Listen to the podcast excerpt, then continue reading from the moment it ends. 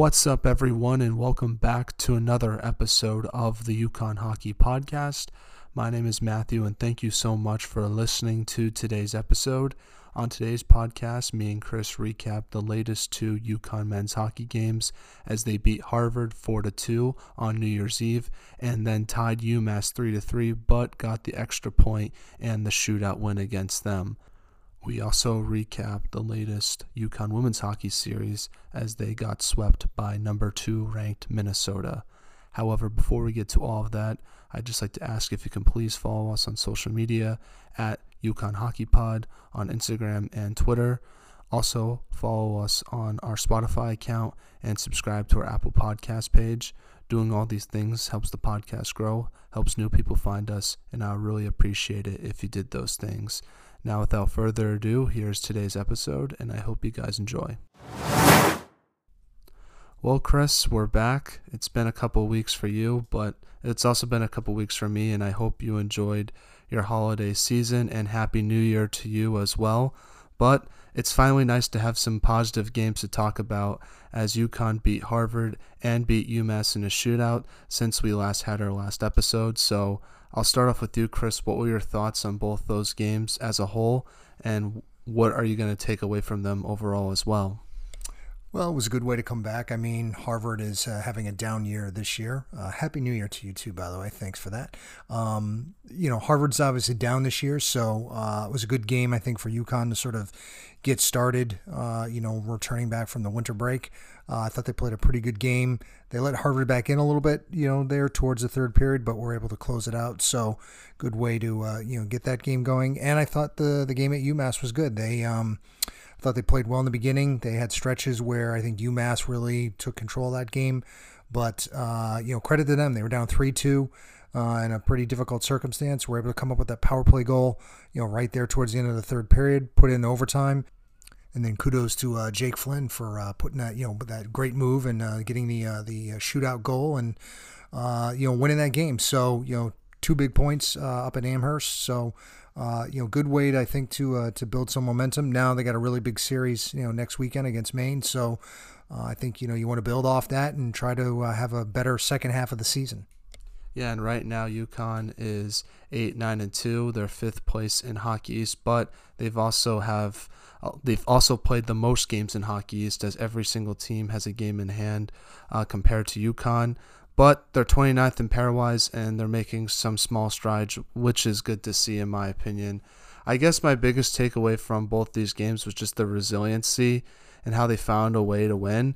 I felt like there were a lot of games in the first half where UConn just wasn't finding ways to win and scoring goals and scoring those dirty goals that sometimes you need to do in order to win these type of games. And I feel like the UMass game was the biggest example of it because I agree with you. I thought UMass was overall probably the better team in that game, but UConn hung around in there and then drawed that big penalty at the end, and then even though their power play was struggling, they found a way to get that big power play goal in that big spot. And then I think Hyder's been excellent those two games as well. He really kept UConn in both those games, specifically the UMass game where UMass was all over UConn in overtime, and Hyder made some big saves to really keep UConn in it, and he made some big saves in the shootout as well to keep UConn in it. And it just sort of feels like now they have, I think it's pretty clear that Hyder's going to be the number one guy for the second half of the season. I think he's playing his best hockey right now, which is good to see.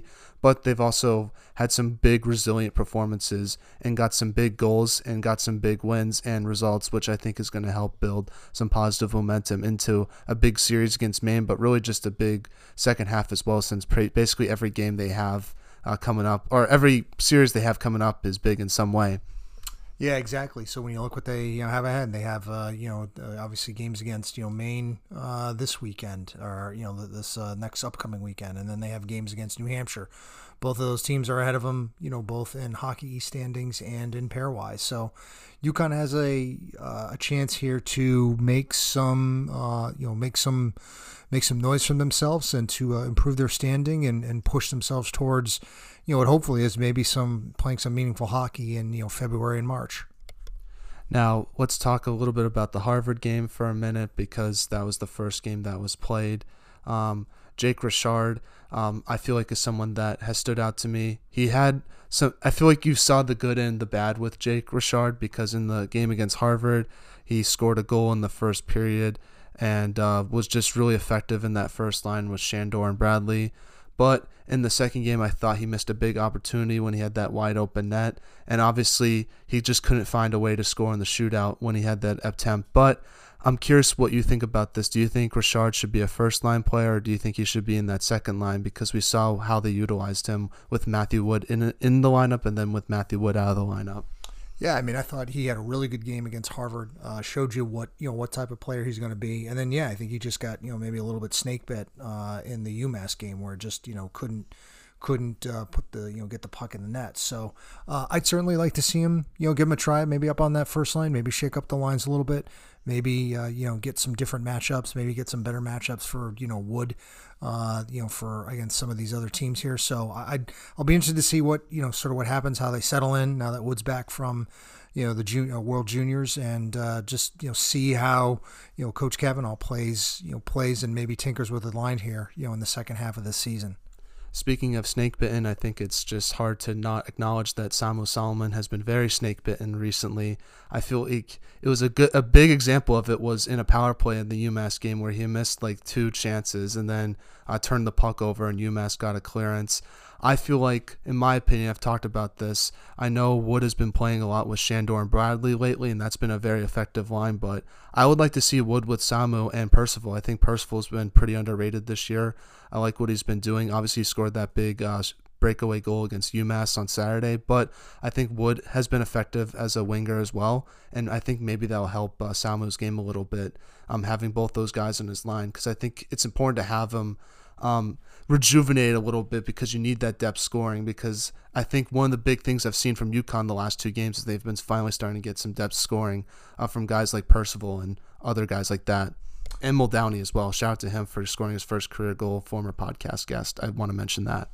Yeah, I think, you know, those third and fourth lines have been really good for them this year. I think all the players you mentioned, yeah, have all had, you know, great years. And yeah, for, you know, Samu, he's just, it's just been, seems like, it just feels like it's been a you know, tough year for him. It feels like he's fighting it. I mean, he's got four goals, five assists for nine points. Um, just seems like it's been, I don't know, more difficult for a year for him. And so to me, it feels like when I watch it, it seems like he's, you know, obviously pressing a little bit. Obviously you can tell the guys are trying to get him, you know, sort of going by trying to get him the puck. Uh, and it's just, you know, not happening. So I wonder if he's gripping the stick a little bit, you know, tight, and just um, having a really difficult time, uh, you know, playing his type of game. So I'm, I'm hoping that he's sort of able to find it, and maybe, you know, moving him to a different line might be the way to unlock it. So again, I'd like to see what, you know, what Co- Coach Cavanaugh does, you know, this second half of the season to get some of these other guys going, because they'll need them to, uh, to pitch in if they want to make a run here. And then another guy that could be back this weekend, which is something I've been hearing, or at least he's close to game back, is Jake Valu. Um, obviously, he's been out all year with a knee injury. Um, how important will he be uh, once he gets back in that third and fourth line? Because both third and fourth lines have played really well. I think someone that really stood out to me finally was Ryan Mashey in that Saturday game. I thought he worked really well with both Muldowney and Frazier when Cav put him in in those situations. But I'm I'm curious if uh, how they'll utilize Valu coming back from a knee injury like that. Yeah, certainly. I think it'll be glad to get, uh, you know, be good to get him back in the lineup. You know, brings a lot of energy, you know, to the game. Obviously, you know, one of those guys who can, uh, you know, get out there and, and cause some problems for the other team. And like I said, you know, we're sort of an energy line kind of guy. So I think it'll be good to have him back. I mean, obviously somebody's going to have to, you know, get moved off or moved somewhere, but um, we'll see. You know, coming back from a knee injury can be tough. So maybe it's sort of a slow reentry for him. But yeah, I think getting him back in, that will, you know, only benefit the team. Now, last episode when we had Kevin on, we talked about how Lucas was probably the best player of defense so far this, for UConn this season, but one guy that has really stood up recently has been Thomas Massinio. He had a great pass to Percival for that goal on Friday night. He also had two assists against Harvard. I feel like he's a guy that doesn't get a lot of recognition, but he's been playing really well for UConn uh, the last two games, and I think that's important, because if Lucas is maybe having an off night, you might have a defenseman that can provide some offense for you and can be useful on the power play if need be. Yeah, I agree. He's obviously been really good. Uh, liked his game, you know, the other night against UMass. Uh, you know, he's really, you know, contributing from the back end, which is good to see. So, uh, you know, both him and Lucas probably, I would say, you know, probably been their two better, you know, best defensemen this year. So anxious to see what, you know, what else happens here as we move along in the season. And any thoughts on Hyder? I know I mentioned that I thought he had his two best games of the season, honestly, the past two games, um, especially against UMass. What were your thoughts on him? Because he sort of kept UConn in that game against UMass for those vital two points. Yeah, again, sometimes, you know, when you're just not doing it, you need your goalie to, uh, you know, win you a game. And, and he certainly, you know, did that for them on Saturday night against uh, against UMass. So feels like he's just getting better and better. He's getting stronger in the net each game. Uh, I think, you know, he obviously, you know, brings some experience with him, so which is uh, which is helpful. And uh, just, you know, like what I see out of him. And if they can, you know, get some a little bit better defense in front of him, I, you know, I really like, uh, you know, what, what he can do, and feel like he, you know, he's a really good uh, experienced backstop for, you know, for this uh, Husky hockey team. And if you th- think about it, a lot of the goals he gave up last week weren't his fault. He had that one breakaway goal, which was a nice move by the Harvard player, but also the one-timer that that Harvard player had in that power play, which shouldn't even been a power play. It was a bad call, in my opinion, um, that unsportsmanlike conduct against Muldowney, um, where Harvard scored on that power play, but that was like a sh- shot that no one could stop from Joe Miller. And then Suniav had that absolute rocket in the third period for UMass. I think that was another power play when the John Spetz interference call. So a lot of the goals he's given up have been kind of, can't really save those. It's just been those guys are super talented. Yeah, I th- I don't think he's, you know, I, I don't recall him giving up any bad goals. I think the goals that he's given up have been, you know, they've just been good plays, you know, from the other team. Um, and, you know, sort of, I would say, or, you know, sort of would be, you know, really difficult saves to make. So he's been, yeah, I mean, he's been, a, you know, ever since he sort of, you know, obviously asserted himself, you know, uh, in that series where he's be, you know, clearly the number one goalie. I, like I said, I think each, each, each week against each team, I think he's getting better and better. Now let's talk about next week's opponent as they play a two-game home set against Maine. Uh, this is a big one. Maine is currently third in pairwise. I don't know where they are in the rankings. I think that comes out probably tomorrow. But they obviously kicked UConn's ass last time they played them, seven to three up in Orono. So a good series for UConn to improve their pairwise spot. If that's if they're still, I think they could still mathematically try to get themselves in the um, bubble conversation. But really, from a points perspective, you can take away uh, some points away from Maine, which is a team that you are going to probably be competing with if you want to finish top five in Hockey East this year. Yeah, I mean, I think, you know, this is, we always said when we looked at it, you know, the second half of the schedule is going to be really difficult, and that they have some really big weekends, uh, you know, right, sort of right in a row. And it sort of, you know, starts with, you know, this weekend against Maine, which has uh, been, you know, phenomenal. Maine has been great. Ben Barr's done a fantastic job with that team. Uh, you know, they were, I think they they dropped to number three in pairwise for, uh, you know, after this weekend. And, you know, just trying to see where the ranking is, you know, for uh, for them now. But, you know, certainly, you know, one of the better teams uh, in Hockey East this year. And so, yeah, I think it's a, I think it's a really good test. And, you know, UConn can, if they can, you know, sweep the sweep the series, I mean, that, you know, puts them sort of back in the conversation. It makes you start to feel like they can, you know, they can make a move, because they're certainly going to be playing, uh, you know, some of the the upper team upper tier teams in Hockey East this year, and they still got, you know, games against B U, games against Maine, obviously games against U N H, which I think has been very good this year. So, and they still have to play Providence. So uh, this is their chance to to make, you know, make some noise, and, you know, potentially put themselves in a better position, you know, for some postseason play. And they have UMass twice as well, again, this year as well in February, which is going to be another important series. Uh, Maine's top players to look out for have been the Nadeau brothers, uh, specifically Bradley. They, that line with him and Lyndon Breen have been arguably one of the best lines in college hockey this year. They have a really good goalie in Victor Ostman, who is arguably either him or Svedback, in my opinion, been the best goalie in Hockey East this year. And they have a really young defensive core. I don't think they have a single senior in their defensive core, which is pretty crazy to think about, but it's still very effective. And I'm trying to be realistic. I think they can, if they can get a split out of the series and at least three points, I think that's a success, successful weekend overall, in my opinion. Yeah, certainly. I mean, they get a split, but, you know, for them to make uh, make some, you know, bigger strides, I mean, they're obviously going to have to. I think, you know, Coach Cav said it, you know, several years ago, where it's like, you know, you got to start winning weekends. You can't just split weekends. And so, you know, unfortunately, UConn's, you know, first half of the season would put them in a position where they're going to have to try to win more weekends and split them. But you're right. If they can get a split, hey, I'm happy. It means they're, you know, still sort of, you know, doing better than, than, than what they were, you know, than how they sort of started off this year. So, uh, yeah, I think, it, you know, it's going to be, it's going to be a good, uh, good, you know, uh, litmus test for them, you know, this weekend at the Civic Center. So one more Excuse me, X L Center. it doesn't matter, honestly. um, one more UConn men's hockey note before we get to the women's team is that Jan Kuznetsov was called up by the Calgary Flames. He hasn't played in a game yet, but we suspect that could happen this week potentially.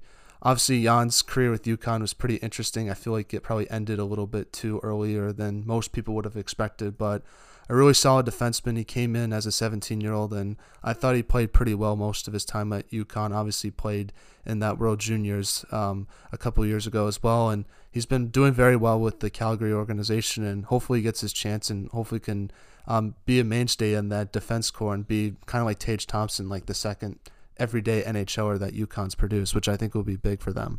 Yeah, I mean, you obviously, uh, you know, you look at Calgary, and it appears to me that they're going to start selling people, that they're going to start going into a rebuild mode. Uh, just feels that way. Expect, you know, Markstrom maybe to be traded. Uh, obviously, some of those defensemen might be traded. So uh, if they are, I would imagine that would open up some time potentially for him to get in there and see what he can do. But, you know, certainly feels like Calgary is going to be in a sell mode, and and hopefully that provides, you know, Jan with some playing opportunity to prove what he can do. So let's move on to the women's team now, as they unfortunately got swept by the second-ranked Minnesota Gophers. Um, but I thought UConn looked pretty good, especially on Friday night. It was a very back-and-forth game until Minnesota pulled away with the five to three win. On Saturday, uh, Minnesota sort of took control of the game throughout most of the game and won it three to one. I just thought UConn really hung themselves in there with Minnesota, and I feel like this is it was an important litmus test series for UConn, because I think it proves that they can pretty much beat and compete with any team in Hockey East, which is, I think, pretty obvious at this point. And um, I think it's just a good um, just a good exp- series to get experience, because you're going to be playing those high-end teams when the postseason comes, and I think you're going to need that, especially in a conference like Hockey East where you're playing a lot of single elimination games. Absolutely. I mean, big shout out to the, the women's team and Coach Mack. I mean, you know, going out there, obviously playing a really tough opponent, uh, you know, national opponent. And I think that's great. I think that, you know, sort of just, you know, they didn't come out with a win, but I tell you what, I thought they played, you know, really well, showed a lot of effort. Um, and I think, you know, that bodes well for them, you know, going forward. Obviously, those are the kind of games that you, you, you need to play more of.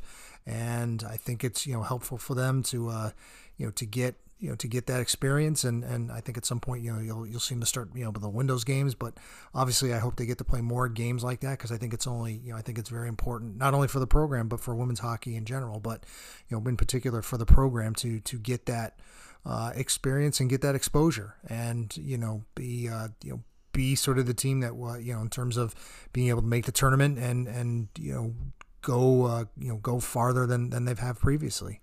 I think it's also big. Uh, I hope that some of these big teams start coming to UConn. I feel like UConn always has to go on the road whenever they play these big teams like Minnesota, Quinnipiac, uh, obviously Penn State this year. So we'll obviously find out next year's schedule if any of these teams have a return trip coming up. But I would hope to, I hope that Minnesota comes to Toscano next year. I think that'll be good for the program to have a big name program to come to UConn and not UConn just sort of traveling there.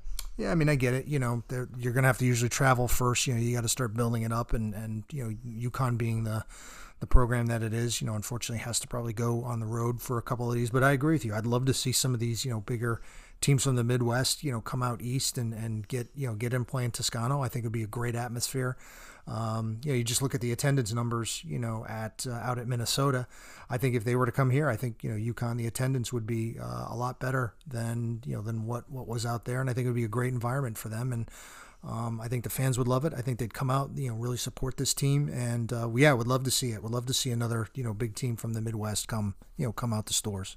Now, the women's team has a pretty hectic schedule this week. They have three games, one non-conference game against Brown on Tuesday, and then they play two Hockey East games, one against Merrimack on the road on Friday, and then they come back uh, to Toscano against Boston University on Saturday. So a chance for them to hopefully uh, make some noise in the standings, but also get a good non-conference victory as well. The only disappointing thing about that sweep, Chris, was that basically ends any pairwise hope and at-large bid hope that UConn women's hockey team had, which means it basically confirms that they have to win Hockey East in order to make the national tournament. And I think they're definitely capable of doing it. I think they've been the best team in Hockey East so far, in my opinion. But with the single elimination game, like I've sort of mentioned, I feel like it's it's sort of no room for error. And I feel like it worries me a little bit because, like, what if they just have an off night, then their season's over, even even though they've been one of the better teams in the league. So that's sort of what worries me a little bit. I'm confident they can obviously win the championship, and I think at this point the goal is just to get home ice advantage throughout the entire tournament so the championship can be played at Toscano. But, you know, Northeastern, I know it's sort of a down year for them, but they could find a way to beat UConn. Same with B C, and I think B U has some talented players as well, and Vermont's usually a pretty good team. So it, that's sort of just what I guess is the biggest concern that I have right now. I think you're always, you know, worried about that when you're in a one and done tournament, but uh, you know, if they want to, if they really want to make the tournament, like, you're going to have to do that. You're going to have to, you know, play, you know, really well in the tournament. And uh, you know, to me, if you lose, you know, the first game, I mean, yeah, you could have a bad game, but you know what? That's, that's the way it goes. Everybody has that, uh, you know, sort of, you know, pressure on them. So uh, I, you know, look, yeah, it's unfortunate, you know, if they could have obviously, you know, won one of those games, maybe it would have helped them pair-wise. But I look at it as they know what they need to do now. There's no sort of, you know, mystery surrounding of like, you know, maybe other ways they can get in. It's clear what they need to do. Win Hockey East, win the tournament, get your bid, and then see what you can do uh, when you get in there. So I think, you know, it's all right out in front of them. And, you know, I think it's, to me, I think it's easier when you know what your goal is. It, it just, you know, forces you to really sort of concentrate, bear down on what you need to do. So I would expect that's what's going to happen. I mean, you know, Boston College is in first place by three points, but UConn has two games in hand. So, um, you know, I think UConn has right now, they're in the sort of the, the driver's seat from the, the women's side of, you know, being able to finish first and then, you know, give themselves a good opportunity, you know, going into the tournament and being able to, uh, you know, to win it and get their uh, N C double A, you know, N C double A bid. I'd love to see uh, the championship game at Toscano, because I don't know if you know this, Chris, but the there's they don't have like a neutral site host for the women's Hockey East tournament. It gets played at the highest seed. So if UConn finishes in first place, the championship runs through Stores, which will be pretty cool. I love it. I, I did know that, but uh, yeah, certainly that would be exciting. And, and uh, again, I think, you know, a lot of people would come out for that. So I'm, uh, I'm, I'm looking forward to what, you know, what they can do during the second half of the season. Like I said, they have it. They, you know, the challenge is right in front of them. They know what they need to do. So uh, I'd, I'd love to see them go out and take it.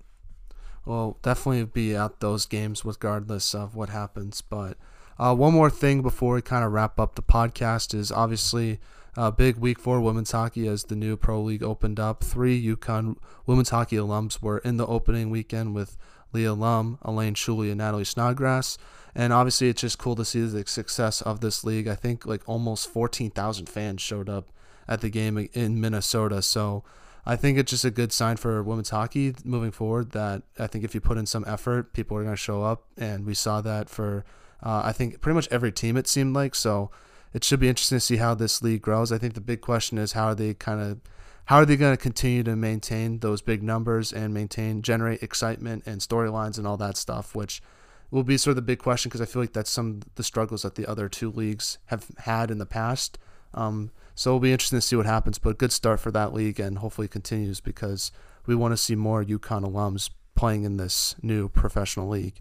Well, certainly having the one sort of one true league helps now that it's all focused on the one league. They have the financial backing now, which helps.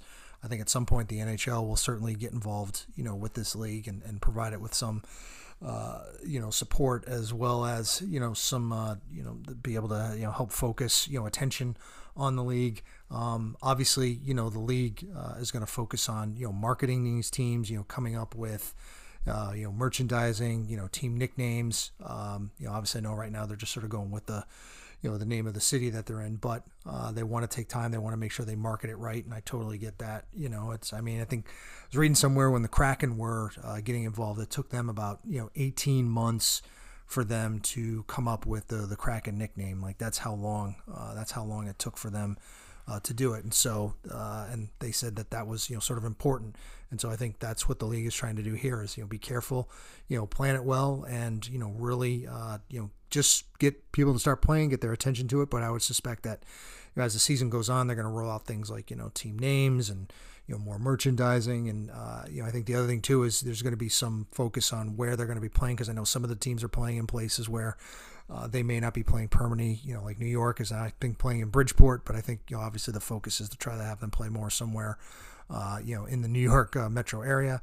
I know Boston is playing up at the, you know, UMass Lowell, the Songus Arena, but I think there's some, you know, talk about wanting to be obviously playing their game sort of more centrally in the the Boston metro area. So, you know, I think there's teams like that where, you know, they're they're maybe playing in places where they're going to be, you know, trying to play somewhere else where there, you know, be an ability to attract more fans. But certainly I think a good weekend for them, good start. And, uh, yeah, it would be great, obviously, to have more UConn alumni play, uh, you know, in this league.